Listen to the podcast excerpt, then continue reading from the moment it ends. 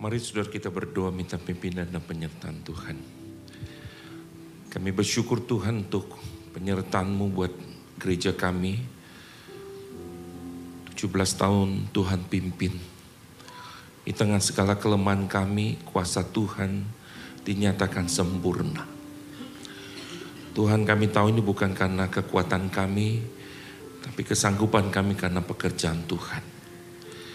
Bapak di hari ulang tahun kami bertepatan pada hari ini.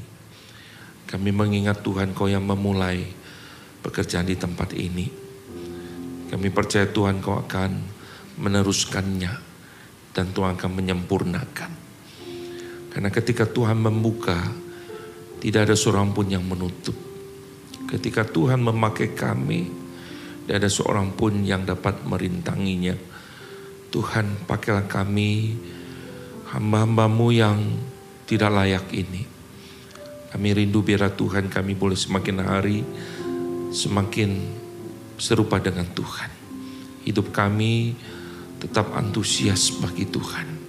Dalam nama Tuhan Yesus kami berdoa dan mengucap syukur. Amin. Saudara 17 tahun yang lalu, tepatnya saudara-saudara kalau kita lihat adalah tanggal 12 Agustus hari Sabtu kita mulai peresmian gereja di tempat ini. Tetapi ibadah perdananya itu hari Minggu tanggal 13 Agustus. Jadi 17 tahun itu saudara-saudara tidak hanya tahun 17, tetapi juga 17 dalam arti saudara-saudara tanggal dan hari minggunya saudara tepat 13 Agustus kita ibadah perdana di tempat ini. Saya ingat pada hari Sabtu kita ada peresmian, lalu kemudian kita berdoa minta pimpinan dan penyertaan Tuhan. Hari Minggu kita tidak tahu berapa orang yang kira-kira akan hadir. Surah ibadah kita pertama kali tanggal 13 Agustus 2006 itu kita mulai jam 9.30. Kenapa 9.30? Karena memang pada waktu itu ibadah di GKBJ Samanhudi waktu pertama kali disamakan yaitu jam 9.30. Lalu satu tahun kemudian tahun 2007-nya kita ubah kebaktian kita menjadi jam 10 KU2 karena kita ada kebaktian bahasa Mandarinnya jam 8 seperti pada hari ini. Nah saudara-saudara pada waktu ibadah perdana hari minggunya saudara tanggal 13 Agustus 17 tahun yang lalu. Surah malamnya itu saya berdoa kepada Tuhan. Dan memang sebelumnya juga berdoa minta Tuhan kau yang tanggung jawab. Karena apa saudara-saudara? Karena terus terang saya tidak tahu kira-kira kita ini luar biasa GKBJ saudara-saudara ya. Dan ini terus diterapkan mulai ada tempatnya lalu kemudian kita memulai ibadah kita rindu ada orang-orang yang datang kita hubungi untuk bisa beribadah saya ingat pada waktu saya hubungi Pak Camat dan saya bilang kita akan ibadah di sini buka GKBC. Pak Camatnya adalah saudara kita seiman pada waktu itu dan dia berkata kepada saya, Pak Pendeta, eh, Bapak tahu tidak di Kelapa Gading ada berapa, berapa gereja? Ya saya nggak tahu Pak, ya karena saya nggak tahu. Dan beliau katakan waktu itu 120 gereja katanya di Kelapa Gading. Bapak tambah satu lagi, dia bilang begitu. Iya Pak, begitu ya. Saya bilang toko banyak pak di Kelapa Gading tapi orang tetap buka toko begitu ya. Jadi saudara-saudara akhirnya Tuhan menolong sehingga gereja kita sudah sampai pada hari ini saya yakin dan percaya itu karena kemurahan Tuhan boleh ada pada saat ini. Saudara waktu saya berdoa saya bilang sama Tuhan, Tuhan engkau yang tanggung jawab pokoknya gereja ini ya kita jalani Pokoknya kita lakukan bagian kita dan Tuhan lakukan bagian Tuhan. Saya ingat saudara-saudara pada waktu bulan Juli, berarti satu bulan sebelum Agustus itu, saya itu diundang khotbah di gereja Kristen Kalam Kudus di Tangki. Almarhum Pendeta Paulus Sung waktu itu memperkenalkan saya sebagai gembala sidang dari GKBJ Kelapa Gading. Saudara belum jalan GKBJ Kelapa Gadingnya karena Agustus. Tapi saya diperkenalkan sebagai gembala sidang GKBJ Kelapa Gading setelah ibadah selesai, majelis di sana bertanya kepada saya, Pak, jemaatnya berapa di GKBJ Kelapa Gading? Saya bingung itu jawab saudara-saudara. Karena Agustus baru peresmiannya tanggal 12. Saya bulan Juli khotbah di sana. Saya berdoa Tuhan, saya jawab apa? Saya jawab tak terkira pak. Dia bingung saudara. Kenapa tak terkira? Pertama saya punya iman banyak. Tapi yang kedua saya nggak bisa duga berapa orang karena belum mulai begitu kan ya. Tapi saudara-saudara Tuhan memulai. Tuhan menggenapi saudara. Dan saya percaya Tuhan juga akan terus memakai gereja kita asal semua kita punya hati yang memang mencintai Tuhan. Saudara, hari ini kita bicara satu tema menyala bagi Tuhan. Ya, Saudara kita buka Roma pasal 12. Sebenarnya kita akan merenungkan dari ayat 9, tetapi saya ingin kita perhatikan ayat yang ke-11. Roma pasal 12, ayat yang ke-11. Demikian bunyi firman Tuhan. Janganlah hendaknya kerajinanmu kendor, biarlah rohmu menyala-nyala dan layanilah Tuhan. Saudara dari terjemahan New English Version itu menerjemahkan begini, do not like in zeal, be enthusiastic in spirit, serve the Lord. Ya, saudara, zeal ini itu seperti Tuhan tanya sama Elia. Waktu itu Tuhan tanya sama Elia yang sudah melarikan diri pada waktu itu ya ke Gunung Horeb. Karena pada waktu itu dia membunuh nabi-nabi Baal begitu ya. Terus Isabel jadi marah. Isabel bilang kalau eh, kasih tahu sama Elia, kok nyawanya nggak sama dengan nabi-nabi yang lain pada malam ini, jangan panggil aku Isabel. Kira-kira begitu kan, lebih galak begitu ya. Istri raja lebih galak. So larilah uh, Elia kan. Lalu Tuhan tanya sama Elia, what are you doing now? Apa yang kamu lakukan sekarang? Saudara, si Elia berkata, I'm zealing for the Lord, dia bilang. Aku ini ya betul-betul I'm zealing for the Lord. Aku bersemangat. Saudara, itulah sebabnya mungkin saudara-saudara eh, kaum zelot itu dikata zil kemungkinan seperti itu ya. Berkobar-kobar. Tapi pertanyaannya pada waktu itu apakah betul sebenarnya Elia itu tetap bersemangat berkobar-kobar untuk Tuhan. No. Ilaya pada waktu itu melarikan diri. Ilaya meninggalkan panggilannya. Elia itu takut saudara terhadap yang namanya Isabel. Tapi waktu Tuhan tanya, what are you doing now? Dia bilang, I'm zealing for the Lord. Saudara dia berkata, saya lakukan itu buat Tuhan. 450 nabi palsu. Saya berani hadapi raja. Saya berdoa tiga setengah tahun tidak turun hujan. Yes. Tapi itu lalu bukan. Tapi Tuhan tanya, what are you doing now? Tapi dia bisa berkata, I'm zealing for the Lord. Saudara-saudara yang terkasih dalam Tuhan, sering kali bukankah hidup pelayanan kita, saudara orientasi kita sering kali ke belakang. Saudara kita berpikir kita sedang berkobar-kobar.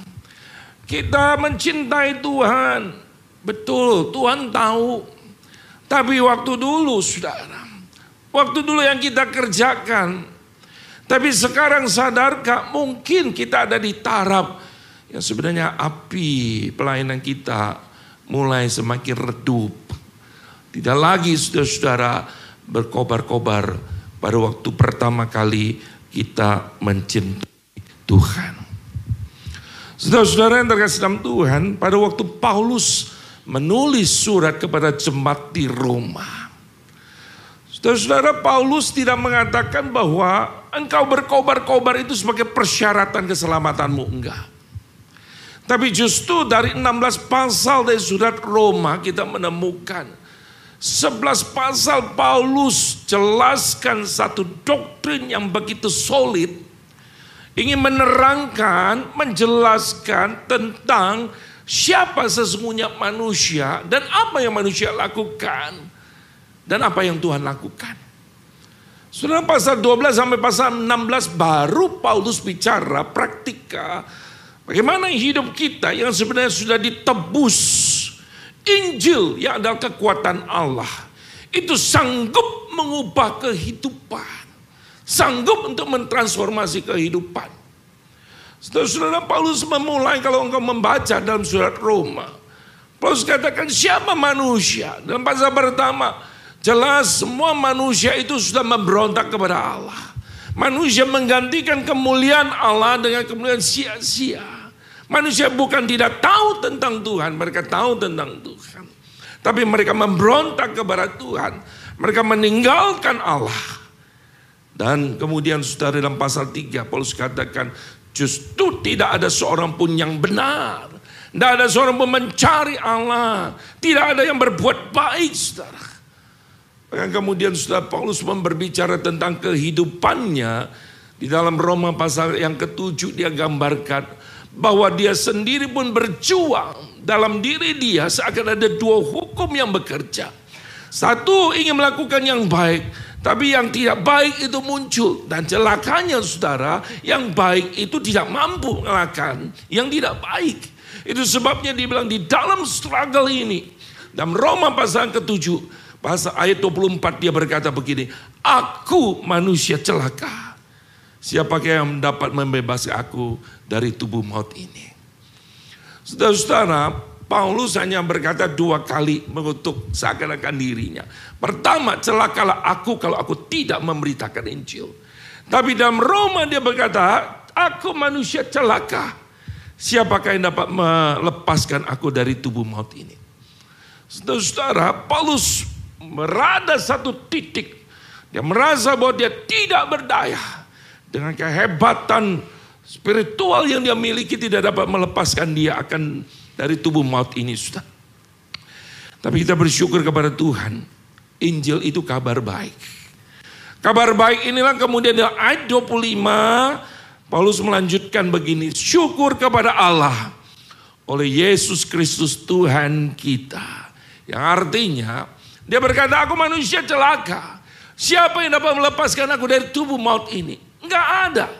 Tetapi kemudian dia lanjutkan sudah. Tetapi syukur kepada Allah oleh Yesus Kristus Tuhan kita. Artinya, saya nggak pernah mampu bisa untuk bereskan persoalan saya. Saya tidak pernah mampu bisa untuk mengubah hidup saya.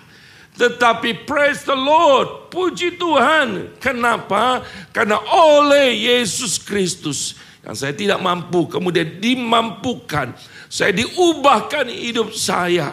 Sehingga pada hari ini saya bisa hidup untuk Tuhan. Saudara-saudara, itu sebabnya maka Paulus berkata begini. Seseorang yang hidupnya sudah ditransformasi oleh Injil. Yang sudah diubah oleh Injil, saudara. Saudara-saudara, hidup orang itu akan terus menyala-nyala. Bersemangat untuk Tuhan, saudara. Saudara itu sebabnya maka pada waktu Paulus melanjutkan dalam hal praktikannya. Paulus tahu gampang semua kita bisa berkata, Tuhan aku mencintaimu. Tuhan aku ingin mengasihimu. Tuhan aku ingin melayanimu. Tapi pada waktu kita mengatakan Tuhan aku mencintaimu, aku mengasihimu, aku melayanimu. Seperti kemudian Tuhan tanya bukan kepada Petrus, apakah engkau mengasihi aku? Lebih daripada mereka semua ini. Sudah Petrus bilang iya. Lalu Tuhan berkata gembalakan domba-dombaku. Artinya sudah-sudah Tuhan ingin berkata begini. Bahwa pada waktu kita bilang kita mencintai Tuhan. Kita ingin mengasihi Tuhan. Sebenarnya Tuhan ingin mengatakan begini. Aku tahu tapi aku ingin kamu nyatakan kasihmu dengan sesama. Sebabnya saudara kalau engkau perhatikan dalam Roma pasal 12. Paulus mulai masuk kepada hal yang sangat praktis. Sangat praktikal. Dia bilang begini. Ayat 13 kalau saudara lanjutkan dalam Roma pasal 12. Bantulah dalam kekurangan orang-orang kudus dan usahakanlah dirimu untuk selalu memberi tumpangan. Saudara pada waktu itu konteks pada waktu itu tidak mudah saudara. Saudara kita berkata begini, aku akan bantu orang kalau aku punya kelebihan.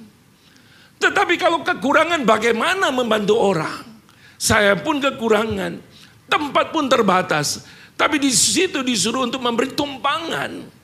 Karena di sini Paulus mengatakan kalau engkau mengatakan hidupmu yang sudah ditransformasi oleh Injil, yang sudah diubahkan dan kau bilang kau cinta Tuhan. Maka cinta Tuhan itu diaplikasikan dengan bagaimana kita membantu sesama. Dan itu tidak mudah saudara. Sebabnya maka Paulus katakan berkatilah siapa yang menganiaya kamu. Berkatilah jangan kutuk. Bersuka cita dengan orang bersuka cita. Menangislah dengan orang menangis. Hendaklah kamu saat sepikir dan hidupmu bersama. Jangan membalas kejahatan dengan kejahatan. Lakukan apa yang baik bagi semua orang. So ini semua berarti relasi dengan sesama. Saudara bukan dengan Tuhan. Tetapi dengan sesama. Bagaimana Injil yang mengubah kehidupanmu. Yang sudah mentransformasi hidupmu. Tapi kemudian saudara engkau aplikasikan dalam kehidupan bersama. Dalam kehidupan bergereja. Dalam kehidupan keluargamu. Dalam kehidupan bermasyarakat melayani Tuhan. Itu artinya melayani sesama. Melayani manusia. Itu yang Yesus katakan bukan dalam Matius 25 ayat 40. Sesungguhnya segala sesuatu yang kamu lakukan untuk salah seorang dari saudaraku yang paling hina ini. Kamu telah melakukan untuk aku. Artinya saudara kepada manusia saudara. Saudara pertanyaannya begini. Melayani manusia itu mudah enggak saudara? Gak mudah. Sudah saya sangat salut sekali lihat anak yang bisa merawat orang tuanya. Saudara-saudara jujur ketika jemaat bercerita ketika rawat ibunya atau ayahnya yang sakit sudah bertahun-tahun. Bukan berhari-hari, bukan berminggu-minggu. Tapi bertahun-tahun saudara datang anak yang lain. Lalu kemudian ibunya cerita, ini loh tacikmu, kasih aku makan kurang. Saudara-saudara waktu adiknya cerita, Cik betul ndak kasih makan mama itu kurang. Waduh kita marah langsung. Mama tuh saya udah kasih makan ini orang tua dan rawat baik-baik. Ditambah lagi adiknya bilang begini, ini loh kamu kalau rawat tidak bisa nanti bawa ke rumahku. Wah kita marah sudah. Kamu udah tahu apa-apa. Betul enggak? Aku ini udah 15 tahun. Kamu baru datang, terus seakan kamu jadi pahlawan. Kita kesal, kita dongkol. Wah, saudara-saudara, tidak mudah. Itu sama ibu kita. Sudah sama dengan sesama itu bagaimana? Tidak mudah saudara. Seperti waktu kita bilang kita ingin mengasihi Tuhan, kita ingin melayani. Sudah sebanyak menemukan orang-orang pada waktu pertama kali percaya kepada Tuhan, jatuh cinta kepada Tuhan. Menggebuk-gebuk semangatnya. Dan ke mana saja saudara-saudara mau melayani. Semangat sekali. Tapi kemudian dengan berjalan waktu bertemu dengan orang-orang yang tidak mudah. Gesekan itu mulai terjadi. Dan orang itu berkata, aduh nothing tulus Musa. Aku udah layan, udah kasih waktu, kasih uang, perhatian. Malah ngomongin saya. Wah kita marah saudara.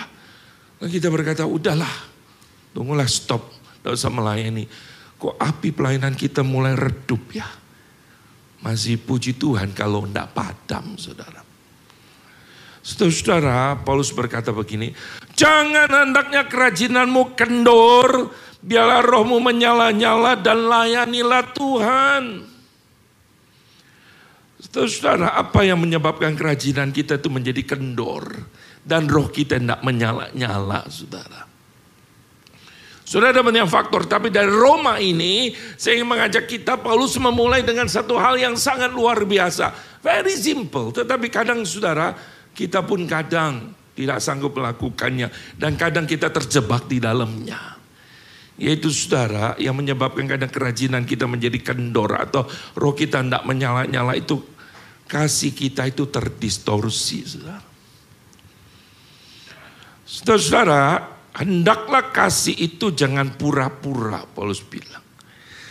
Jauhilah yang jahat dan lakukanlah yang baik. Saudara, hendaklah kasih itu jangan pura-pura. Jauhilah yang jahat dan lakukan yang baik. New International Versionnya NIV yang terjemahkan Love must be sincere. Dipakai kata bukan menjauhi tapi hate, benci, hate what is evil, cling to what is good. Saudara artinya di sini NIV menerjemahkan bukan menjauh tapi membenci saudara. Yang jahat. Saudara saya coba cek sedikit teks bahasa Yunani-nya. Saudara terjemahan sederhananya bilang begini. Kasih bukan yang berpura-pura. Nah ini pakai kata imperatif saudara. Bencilah bentuk perintah yang jahat. Lalu pakai lagi perintah satu lagi. Bergabunglah dengan yang baik. Atau rekatkanlah dirimu dengan hal yang baik. Saudara memang Paulus bilang kan ya, pergaulan yang buruk merusak kebiasaan yang baik. So maka rekatkanlah atau kemudian bergabunglah dengan yang baik. Bencilah yang jahat. Tapi kembali saudara-saudara, Kata kasih di sini luar biasa dipakai kata agape kita tahu. Tapi biasa Paulus tulis agape tapi di sini ada satu artikelnya the pakai ho bahasa ho agape. Itu berarti Paulus ingin mengatakan begini bahwa waktu dia tulis kasih ini bukan kasih yang umum. Tapi dia bilang ini adalah kasih yang khusus yaitu kasih Tuhan jadi dengan kata lain dia berkata begini bahwa kasih itu tidak boleh pura-pura. Dipakai kata anupo e, kritos yang artinya saudara dipakai topeng di dalam drama pada waktu itu di dunia teater Yunani Romawi kuno. Jadi pakai teater di situ mereka pakai topeng memainkan peran mereka yang sebenarnya bukan diri mereka sendiri. So itu sebabnya maka kemudian Paulus berkata begini. Waktu kita mengatakan kita cinta Tuhan. Saudara cinta kita mesti sincere. Tulus. Yang tidak terdistorsi oleh apa pun saudara. Artinya waktu kita bilang kasih kita tulus. Kita mengasihi Tuhan melebihi apa pun. Itu sebabnya pada saat Yesus bangkit. Yesus datang kepada Petrus seperti tadi saya ngomong, dia tanya, Simon, ya dia tanya Petrus, apakah engkau mengasihi aku lebih daripada mereka ini semua? Setelah tiga kali Tuhan tanya. Karena sekali lagi Tuhan ingin bertanya, kenapa seakan-akan Tuhan membandingkan lebih daripada mereka semua ini? Yang Tuhan ingin tanya, kasihmu itu dilihat murni atau enggak? Ketika dibandingkan dengan sesuatu yang kamu anggap itu jauh lebih penting dan kamu memilih itu berarti kasihmu tidak murni. Saudara-saudara, ketika kasih kita tidak murni, ada campuran saudara. Satu keinginan pribadi kita. Ya mungkin ada yang tahu tapi Tuhan tahu. Maka sangat mudah sekali kita kecewa dan api pelayanan kita itu mudah sekali untuk padam saudara. Saudara ketika kasih kita dengan sesama tidak murni. Saudara kita mengejar ada satu kredit yang kita ingin dapatkan. Maka saudara waktu kita lakukan sesuatu. Tidak mendapatkan respon feedback. Saudara kita akan mudah kecewa. Dan kita lupa bahwa sesungguhnya saudara bahwa ketika saya bisa menyalurkan itu. Bahkan saya bisa melayani, memberi sesuatu itu karena Tuhan bermurah hati kepada saya dan Tuhan memberikan kesempatan kepada saya. Karena kalau kita tidak dikasih kesempatan kita punya pun kita nggak bisa salurkan. Kalau Tuhan tidak kasih kita anugerah saudara, kita nggak mungkin bisa punya belas kasihan seperti itu.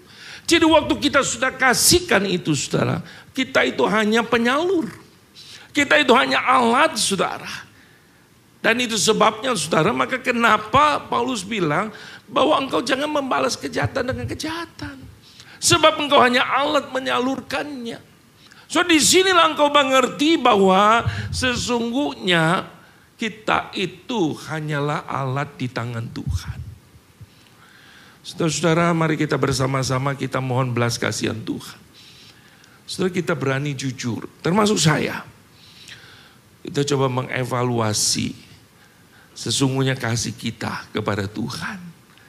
Adakah murni atau bercampur sehingga dengan berjalan waktu kenapa pelayanan saya kok api pelayanannya semakin redup bukan berkobar-kobar.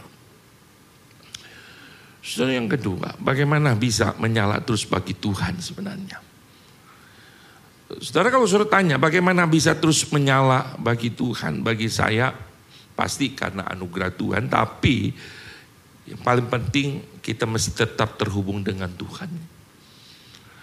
Mustahil saudara kita bisa semangat mengerjakan pekerjaan Tuhan kalau hidup kita tidak pernah diricas dengan Tuhan. Kalau kita tidak pernah terhubung dengan Tuhan. Saudara hidup ini itu banyak distorsinya saudara. Saudara kalau kita nggak memelihara relasi kita dengan Tuhan. Sudah ada banyak saudara, suara-suara. Ada banyak kebisingan di luar yang attract kita sehingga kita tidak fokus lagi apa yang Tuhan mau. Saudara, sering kali kita nggak bisa mendengar suara Tuhan dengan jelas karena kita tidak terhubung dengan Tuhan. Saudara berkata, saya terhubung dengan Tuhan kok. Saya berdoa setiap hari. Tapi sudah-sudah mari apakah kita juga mendengarkan suara Tuhan, kita membaca firman Tuhan. Pada waktu kita baca firman Tuhan, saudara. Pada waktu kita berrelasi dengan Tuhan, adakah resonansi itu saudara? Saudara resonansi itu bicara tentang bunyi yang kita dapat kalau kita memiliki frekuensi yang sama dengan sumbernya. Itu resonansi. Saudara, apakah frekuensi kita itu sama dengan frekuensi Tuhan? Apakah kita juga sudah men-set frekuensi kita untuk sama dengan frekuensi Tuhan sehingga kita bisa mendengar begitu jelas apa yang Tuhan mau. Kadang saudara kita minta Tuhan yang endorse saja bukan. Yang kita mau bukan yang Tuhan mau. Saudara-saudara, sangat menarik sekali untuk Paulus berbicara bahwa kita mesti membenci yang jahat dan kita mesti tergabung atau merekatkan diri pada yang baik. Saudara-saudara, kalau hidup kita tidak ada persekutuan dengan Tuhan, dengan sesama, sangat mudah saudara, api pelayanan itu lama-lama bisa redup. Saudara berikutnya, bagaimana kita tetap menjaga api pelayanan kita tetap berkobar-kobar. Saudara, yang kedua mengarahkan ke depan dan berfokus pada Kristus. Saudara, kalau tadi saya mengatakan jangan kita ketika melakukan sesuatu lalu kita ingat jasa kita, itu akan menarik kita untuk tidak maju ke depan dengan penuh semangat. Saudara, karena kita berpikir saya sudah lakukan jasa saya, ini jasa saya, ini jasa saya, kok saya tidak dapat imbalannya sesuai dengan apa yang saya lakukan. Saudara ingatlah bahwa ini Tuhan kasih kesempatan. Dan Tuhan tidak pernah salah mencatat. Apa yang kita sudah lakukan Tuhan tidak pernah pikun. Tuhan ingat dan Tuhan tidak pernah salah mencatat. Dan Tuhan akan balas itu. Tapi kita perlu untuk kemudian mengingat-ingat jasa kita. Tetapi yang kedua saya mau katakan begini. Kita jangan ingat jasa kita, tetapi kita harus ingat kebaikan Tuhan. Sudah ingatlah kebaikan Tuhan bagi kita. Saudara-saudara pada waktu kita mungkin ditolak, mungkin kita tidak dihargai. Ingatlah kebaikan Tuhan. Ingatlah apa yang Tuhan lakukan dalam hidup kita. Saudara hidup orang percaya itu seperti satu gelanggang pertandingan. Saudara kita tidak diam tapi kita harus terus berlari. Itu sebabnya saudara di dalam Ibrani pasal 12 ayat pertama. Penulis Ibrani berkata begini. Karena kita mempunyai banyak saksi bagaikan awan yang mengelilingi kita. Mari kita menanggalkan semua beban dan dosa yang begitu merintangi kita. Dan berlomba dengan tekun dalam perlombaan yang diwajibkan bagi kita. So artinya hidup ini ada sebuah perlombaan yang diwajibkan bagi kita. Tapi sebelum perlombaan ini penulis Ibrani mengatakan begini, ingat kamu punya banyak saksi bagaikan awan yang mengelilingi kamu, istilahnya begitu. So kenapa penulis Ibrani ini memulai kata kamu punya banyak saksi bagaikan awan yang mengelilingi kita. Karena saudara-saudara pertandingan ini tidak hanya dilakukan oleh kita. Pertandingan ini sudah dilakukan oleh orang-orang jauh sebelum kita. Orang-orang yang mengasihi Tuhan. Orang-orang yang setia kepada Tuhan. Mereka pun melewati pertandingan ini. Dan mereka pun harus menjalani pertandingan ini. Itu sebabnya maka penulis Ibrani berkata bahwa kita itu punya saksi yang banyak kita punya banyak pahlawan-pahlawan iman yang memberikan contoh kepada kita bahwa mereka pun adalah orang-orang yang bertanding, orang-orang yang berjuang pada zamannya. Dan mereka pun tidak mudah melewati pertandingan ini. Tapi ada tangan kemurahan Tuhan menyertai dan menuntun. Siapa mereka? Dalam Ibrani 11 itu adalah para tokoh-tokoh iman yang kita bisa baca, saudara. Mereka adalah orang-orang yang berjuang. Mereka adalah orang-orang yang bertanding. Mereka juga orang-orang saudara yang membutuhkan anugerah Tuhan. Yang terus menopang kehidupan mereka. Sehingga pun mereka bisa mengalami kemenangan. Dan penulis Ibrani mengatakan kita juga bisa mengalami kemenangan yang sama. Amin. Sudah di dalam dunia ini memang tidak mudah. Tapi seorang atlet, saudara ketika dia bertanding, dia akan fokus ke depan. Dia tidak akan menoleh ke belakang. Itu sebab kenapa Paulus bilang, aku melupakan yang di belakang mengarah pandangan ke depan. Karena ketika kita selalu fokus ke belakang, saudara kita tidak akan mengalami kemenangan, saudara. Saudara penulis Ibrani berkata begini, marilah ayat yang kedua, kita melakukan dengan mata yang tertuju kepada Yesus. Yang memimpin kita dalam iman. Dan yang membawa iman kita itu kepada kesempurnaan. Dan dengan mengabaikan kehinaan, tekun memikul salib ganti sukacita yang disediakan bagi dia yang sekarang duduk di sebelah kanan tahta Allah. So bagaimana kita menang dalam pertandingan ini?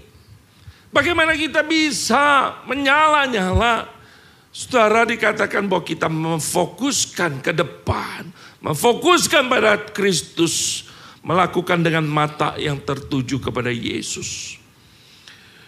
Saudara, menoleh ke belakang akan membuat kita redup api pelayanan kita. Tapi mari kita lihat ke depan. Kita fokus kepada Kristus apa yang Tuhan mau kita kerjakan. So GKBJ Kelapa Gading tadi saya katakan 17 tahun. Perjalanan 17 tahun saudara menjadi satu histori, cerita sejarahnya Tuhan di dalam gereja kita. Saudara kita bersyukur untuk kebaikan Tuhan buat gereja kita. Saudara dalam perjalanan 17 tahun ada pergumulan demi pergumulan dihadapi oleh jemaat di tempat ini. Tetapi tangan kemurahan Tuhan selalu menyertai. Kita juga menghadapi saudara-saudara masa pandemi. Tapi Tuhan juga menyertai gereja kita. Tuhan tidak pernah meninggalkan anak-anaknya saudara. Saya yakin itu semua karena ada dukungan support dari jemaat. Dari zaman ke zaman Tuhan bangkitkan para pemimpin. Tuhan bangkitkan ada banyak anak-anak Tuhan yang cinta Tuhan. Saya bersyukur tuh jemaat di tempat ini yang mencintai Tuhan, yang mengasihi Tuhan, mendukung gereja ini sampai 17 tahun. Saudara saya tidak pernah berpikir, maka pada waktu iman saya 17 tahun. Saya berkata tidak terkira, saya rindu biar Tuhan memberkati umat Tuhan. Yang diselamatkan, ditambahkan dalam bilangan di tempat ini. Saudara ada yang bertanya kepada saya, Musa kemarin pas waktu ulang tahun, sudah ABG, ada yang bilang begitu sama saya. Kalau sudah tambah usia, jangan banyak tambah pelayanan nanti kecapean. Saudara saya tahu jemaat itu care saudara. Jemaat ini sangat care hamba-hamba Tuhan. Jadi Pak Sekum jemaat di tempat ini, Ko Alyong ini baik-baik semua. Pada cinta hamba Tuhan di tempat ini. Saudara saya bilang, sebenarnya secara fisik pasti lelah. Tetapi ketika saya melihat Tuhan kasih kekuatan anugerah berkat Tuhan. Maka kita kerjakan dengan penuh sukacita. Lelah itu tidak terasa. Saudara. Saya berkata, berapa lama lagi? Pasti masaknya Musa lewat Yosua, terus ada yang lain. Tetapi seseorang bisa mengerjakan pekerjaan Tuhan itu pada zamannya. Tidak bisa sudah zaman sebelum kita atau zaman sesudah kita. Pada zamannya. Saudara dan ini ada kepercayaan Tuhan buat kita. Untuk mengerjakan pelayan Tuhan. Apa yang kita kerjakan, apa yang kita lakukan Saudara-saudara, itu tidak sebanding dengan apa yang Tuhan kerjakan dalam hidup kita. Bahkan saya ngomong dengan hamba Tuhan, saya lihat justru Tuhan ada di gereja kita. Tuhan ingin kita bekerja, maka itu sebabnya kita harus lebih serius dan sungguh-sungguh bekerja lagi buat Tuhan. Saya bilang sama hamba Tuhan mesti siap-siap, karena sejak dari tahun ini saya rolling semua hamba Tuhan untuk kemudian khotbah setiap minggu keliling mesti mereka khotbah. Setelah kita bersyukur gereja kita 2006 mulai. Berapa tahun kita konsolidasi di dalam. Sudah ada satu kali waktu pertemuan rekan-rekan gereja sinode mereka bercanda. Tapi saudara itu mungkin tanda Tuhan ingatkan kepada kita. Ayo dong GKBC Kelapa Gading melahirkan jangan mandul gitu. Saudara saya berpikir begitu, oh iya. Nah kita perlu harus memikirkan tempat, kalau tidak bisa berkembang kita harus mengembangkan yang lain. So pada waktu itu akhirnya kita mulai dengan pos kita di Kerawang. Puji Tuhan, saudara-saudara pos Kerawang kita, sampai saat ini ada dua kebaktian. Saudara, lalu kemudian 2019 kita mulai dengan pos yang di Solo. Sudah dari 20 sekarang 68 kurang lebih sampai kita harapkan saya bilang sama hamba Tuhan di sana kita akan berjuang ke 80. Kalau bonus Tuhan kasih 100 next kita akan nambah. Dan saya bilang sama mereka harus buka dua kebaktian nantinya. Setelah kita mulai dari tahun awal tahun di Bali. Saudara, kita bersyukur kadang saya berpikir nggak bisa mengerjakannya, tahu dari mana Tuhan, aku juga bingung. Tapi Tuhan siapkan orang-orangnya. Dan saudara, minggu ini kita sudah dapat hamba Tuhan, sudah full time di sana, bisa mendukung. Sudah pergumulan yang lain lagi adalah ketika kita ditawar. Satu pelayanan baru membuka. Dari tahun lalu, dan kami mohon izin untuk belum sampaikan kepada jemaat, karena dalam pergumulan, Berapa bulan kami harus survei dan ngirim hamba Tuhan di sana. Dan saudara-saudara akhirnya dalam timbangan majelis bulan lalu hanya memutuskan untuk mengundang seorang hamba Tuhan dan ada di tengah-tengah kita pendeta Valdi ya pendeta Valdi Ederchun yang akan melayani nanti membuka pelayanan di Green Lake ya saudara-saudara Kemarin saya tidak tempat ini dan ibadah di sana, khotbah di sana bersyukur ada 56 jemaat di sana yang hadir. Ya, kita bersyukur kepada Tuhan dan saya melihat ini adalah sebuah kesempatan yang Tuhan berikan untuk kita kerjakan. Siapa kita, saudara? Orang bilang, tuh gerejanya tidak besar. Iya, saya bilang Singapura juga tidak besar tapi bisa jadi berkat. Gereja kita kita minta Tuhan kasih hati yang sungguh mencintai Tuhan. Dan kita jangan puas diri dan jangan sombong. Saudara kita rindu Tuhan tampakkan hati yang sungguh-sungguh berkobar-kobar bagi Tuhan. Menyala buat Tuhan. Saudara saya rindukan bahwa gereja inilah menjadi gereja, seperti kapal induk yang mengutus para hamba Tuhan, mengutus para jemaat untuk memulai pekerjaan Tuhan. Bukan satu kapal pesiar yang dinikmati oleh anggotanya saja. Saudara saya berdoa, bersyukur Tuhan memimpin dan menyertai 17 tahun gereja di tempat ini. Saya percaya semuanya ini karena ada hati yang mencintai Tuhan, yang Tuhan taruh di hati jemaat sekalian. Saudara saya berdoa biarlah api pelayanan kita tidak padam. Api pelayanan kita semakin berkobar-kobar. Di tengah segala tantangan kita tidak tahu apa yang terjadi di depan. Tapi mari kita melakukan bagian kita dan Tuhan akan lakukan bagian Tuhan. Dan kita percaya suatu saat kita bertemu dengan Tuhan. Bahwa setiap umat di tempat ini didapati setia. Dan Tuhan berkata, mari masuklah dalam kebahagiaan Tuhanmu. Karena engkau adalah hambaku yang baik dan setia. Mari kita ambil waktu, kita berdoa. Tuhan kami bersyukur untuk firman-Mu.